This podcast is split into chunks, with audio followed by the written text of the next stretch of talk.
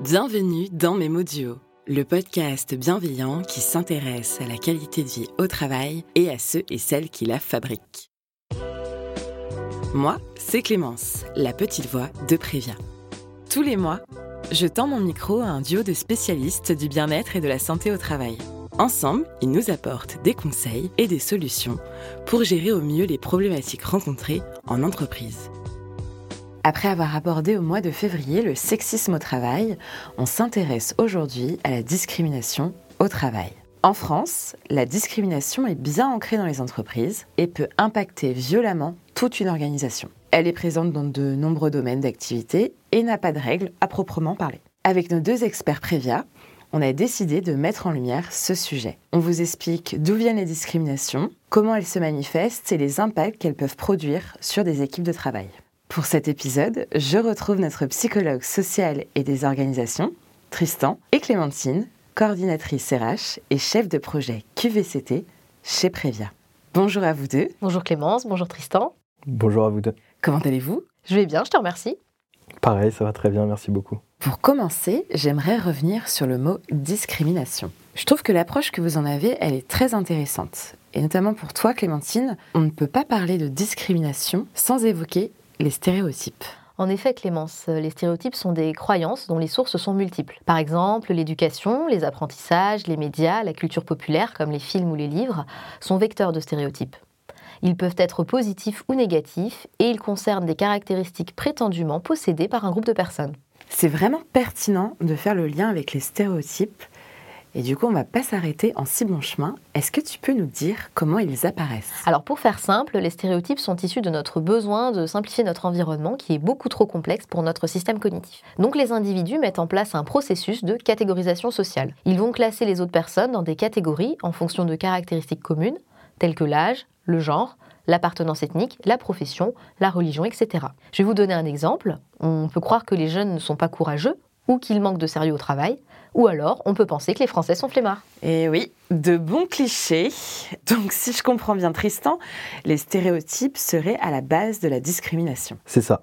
Mais avant d'aller plus loin, il faut qu'on revienne rapidement sur quelques concepts fondamentaux de la psychologie sociale. Tout d'abord, en s'appuyant sur euh, le concept de l'identité sociale, qui correspond en fait à une partie de notre identité qui s'attache à notre appartenance à des groupes nous avons besoin de maintenir une estime de soi qui est positive. Donc en fait, les personnes peuvent se comporter de manière négative à l'égard des membres de groupes extérieurs pour renforcer leur propre identité de groupe. Et cette tendance à favoriser son propre groupe et à discriminer les autres groupes est appelée biais pro-endogroupe. Et si les auditeurs et les auditrices veulent en savoir plus à ce sujet, je les invite à consulter les travaux de Tachfel sur les groupes minimaux, euh, qu'on met évidemment en description de ce podcast. Et en plus, le processus de catégorisation sociale dont Clémentine vient de parler nous rappelle aussi que nous avons tendance à exagérer à la fois les ressemblances des membres d'une autre catégorie, tout en accentuant les différences entre deux catégories.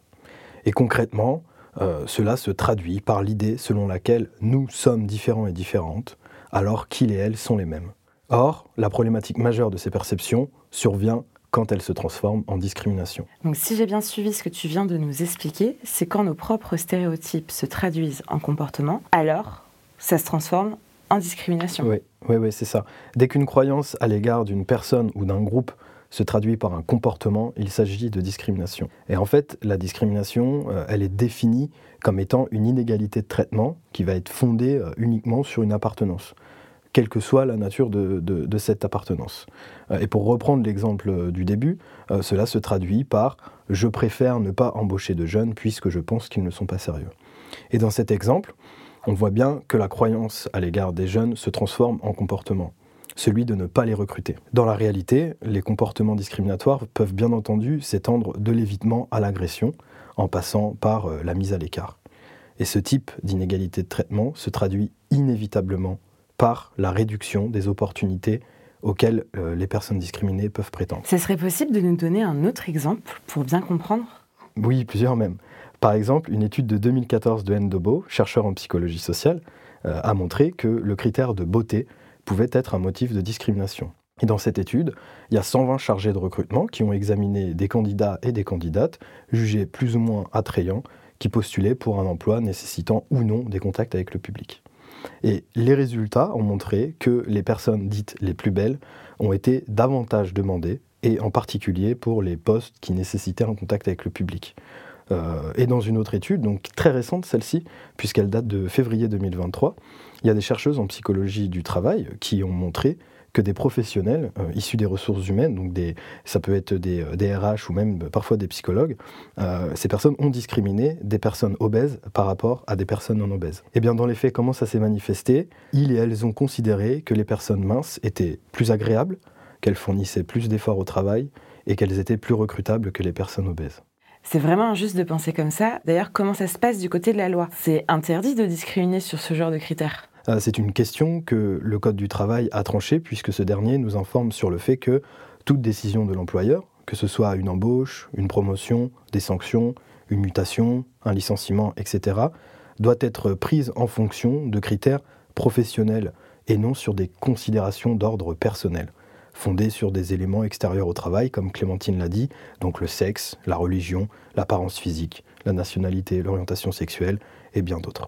Donc à défaut, évidemment, des sanctions civiles et pénales sont encourues. Alors là, vous avez planté le décor sur l'origine de la discrimination. Euh, Tristan, tu viens de citer une étude de 2023, donc c'est un peu plus actuel. Clémentine, est-ce que ça veut dire que la discrimination est toujours aussi présente aujourd'hui? Oui Clémence, alors tous les chiffres ne datent pas forcément de cette année, mais d'après une étude de l'INSEE de Jérôme Leu et ses collègues, le sentiment de discrimination a augmenté de 4% en 10 ans. Deux phénomènes peuvent expliquer cette hausse. Alors premièrement, les personnes sont probablement plus sensibilisées sur ce sujet aujourd'hui qu'il y a 10 ans et donc plus enclines à dénoncer les discriminations qu'elles peuvent subir. Elles sont donc plus sensibles au sujet. Et en second lieu, euh, nous pouvons penser que les traitements discriminants, ils ont augmenté depuis 10 ans. La discrimination est donc euh, bien toujours un sujet d'actualité. Euh, il me semble que tu as également trouvé des données intéressantes sur la principale source de discrimination pour les femmes. Alors oui, toujours d'après l'INSEE, le sexisme est la principale source de discrimination pour les femmes. En effet, en 10 ans, elles sont 19% de plus à penser avoir déjà été discriminées en raison de leur sexe. Et quant aux hommes, euh, c'est l'origine qui reste le principal motif de discrimination ressentie ils sont 26% plus nombreux que les femmes à se sentir discriminés pour ce motif. Et lorsqu'on parle de discrimination, dans le top 3 des associations, la discrimination au travail revient souvent. Le défenseur des droits publie régulièrement des données très intéressantes sur le sujet. En 2021, donc très récemment, euh, il s'est notamment intéressé aux discriminations au travail chez les jeunes et alerte quant à une surexposition des salariés de 18 à 34 ans. Ils ont mené une enquête avec l'Organisation internationale du travail, donc l'OIT, auprès de 3201 jeunes actifs. Il en ressort que plus d'un jeune sur trois aurait déjà vécu une situation de discrimination dans le cadre de sa carrière ou de sa recherche d'emploi. Et près d'un jeune travailleur sur cinq y a déjà été confronté à plusieurs reprises. Et de plus, en 2019, le défenseur des droits s'est intéressé aux causes majeures de discrimination sur le lieu de travail il en ressort que le handicap arrive en haut du podium et il est suivi de la discrimination liée à l'origine ethnique. Et quand on parle de discrimination au travail, euh, je trouve intéressant de faire un focus sur l'entretien d'embauche qui reste un moment clé. Toujours d'après le défenseur des droits, dans une étude de 2021, donc qui est très récente, plus d'un jeune sur deux a déjà fait l'objet de propos déplacés ou de remarques désobligeantes lors d'un entretien d'embauche. Et lorsqu'un recruteur traite des candidatures, il a tendance, alors souvent inconsciemment, à prendre des libertés quant à l'information qu'il traite. Il va alors garder certaines informations, en éliminer d'autres, ou bien faire des raccourcis en fonction de ses propres croyances. C'est ce qu'on va appeler les biais cognitifs. Hum, et les chiffres parlent bien d'eux-mêmes, et ce n'est pas très encourageant. Euh, Tristan, est-ce qu'il y a des moyens de réduire les discriminations et surtout de ne pas perdre espoir? Alors, on ne doit surtout pas perdre espoir. Hein. Euh, et pour réduire les discriminations, on peut se baser sur l'hypothèse de contact euh, d'un psychologue qui s'appelle Alport, euh, cette hypothèse, en fait, elle consiste à faire en sorte que les gens se rencontrent. Donc l'idée principale, c'est de mettre des personnes dans des situations où elles vont pouvoir en apprendre davantage sur les autres.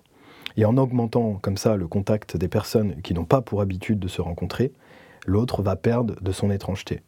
Cela va permettre de ne plus considérer le groupe comme un tout homogène, mais plutôt comme un ensemble d'individus avec leurs spécificités.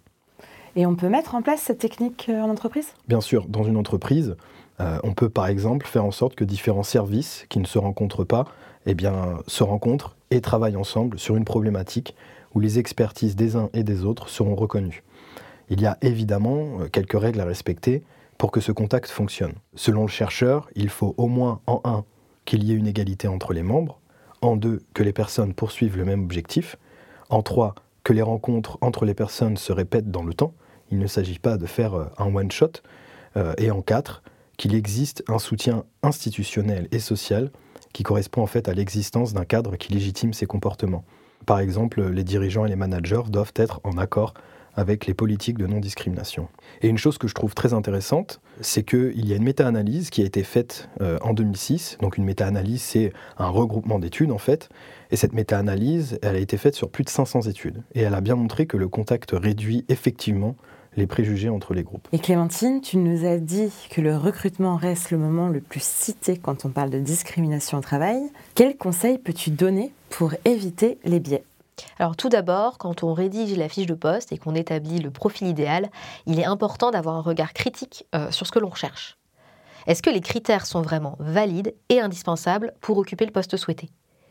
Et quand on est en situation d'entretien de recrutement, il faut faire en sorte de se départir de ses croyances, euh, car nos premières impressions risquent de conditionner ce qu'on pense de la personne.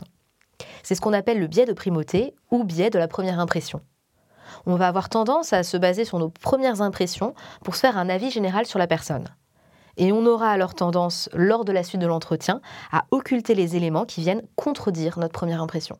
Oui, et j'ajouterais même que nos croyances peuvent également avoir un impact sur la façon dont on pose les questions. Euh, on peut notamment parler du biais de cadrage, euh, lorsqu'une personne va orienter la formulation de ses questions de telle sorte que le ou la candidate va savoir exactement comment orienter sa réponse pour se montrer sous son meilleur jour. Par exemple, un recruteur qui poserait la question euh, Je vois que vous faites partie d'une association, vous devez être quelqu'un de très empathique. Eh bien, inutile de dire qu'ici, personne ne peut répondre par la négative. Attention donc à bien préparer ces questions en amont, de façon à les formuler avec le plus de neutralité possible. Et on va aussi avoir tendance à favoriser les candidats euh, dans lesquels on se retrouve. C'est-à-dire que les candidats vont partager certaines de nos passions ou certains de nos traits de personnalité. Euh, c'est le biais d'appartenance. Il faut bien garder à l'esprit euh, la question suivante qu'est-ce qui est important pour le poste? Certainement pas d'avoir un clone. Ça, c'est sûr. Alors, du coup, une fois que la personne est recrutée, on va forcément poursuivre les efforts jusqu'à son arrivée dans l'entreprise. Et du coup, bah, qu'est-ce que tu recommandes pour la suite, Clémentine? L'accueil au poste, c'est une étape qui est très importante et bien souvent négligée. On conseille de planifier bien en amont un processus d'intégration. Il est important que le nouveau collaborateur se familiarise avec son nouvel environnement de travail. On peut notamment lui proposer de faire le tour des différents métiers de l'entreprise afin d'éviter les fausses croyances. Je pense notamment aux fonctions support pour lesquelles les préjugés sont bien souvent nombreux. Et tout au long de la carrière, les vies ma peuvent être très intéressants pour se rendre compte du quotidien des autres collègues et pour lever les croyances sur ce que font les autres. On se rend alors compte qu'on a bien souvent une vision très limitée du contenu du poste de son collègue. Eh bien, merci à vous deux de nous avoir accompagnés sur ce sujet aujourd'hui. Pour résumer les conseils de Tristan et Clémentine. La discrimination en entreprise concerne beaucoup de salariés en France aujourd'hui et est un sujet tabou dans le milieu professionnel. Alors, dans le monde du travail, toute personne en entreprise est protégée par la loi contre les discriminations au travail.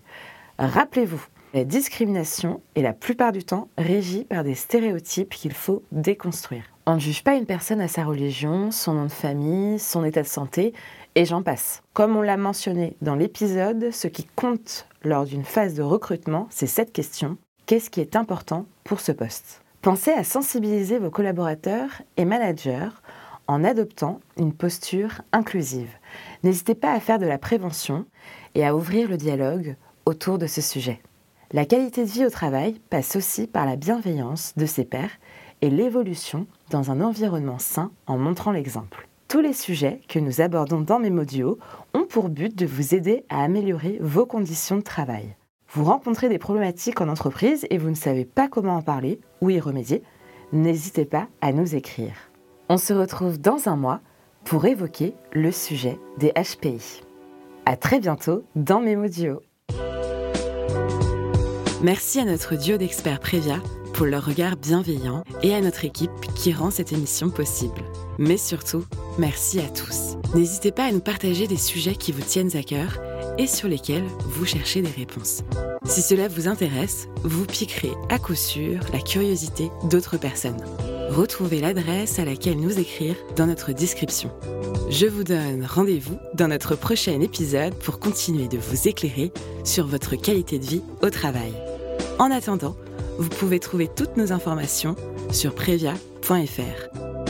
À bientôt dans Duo.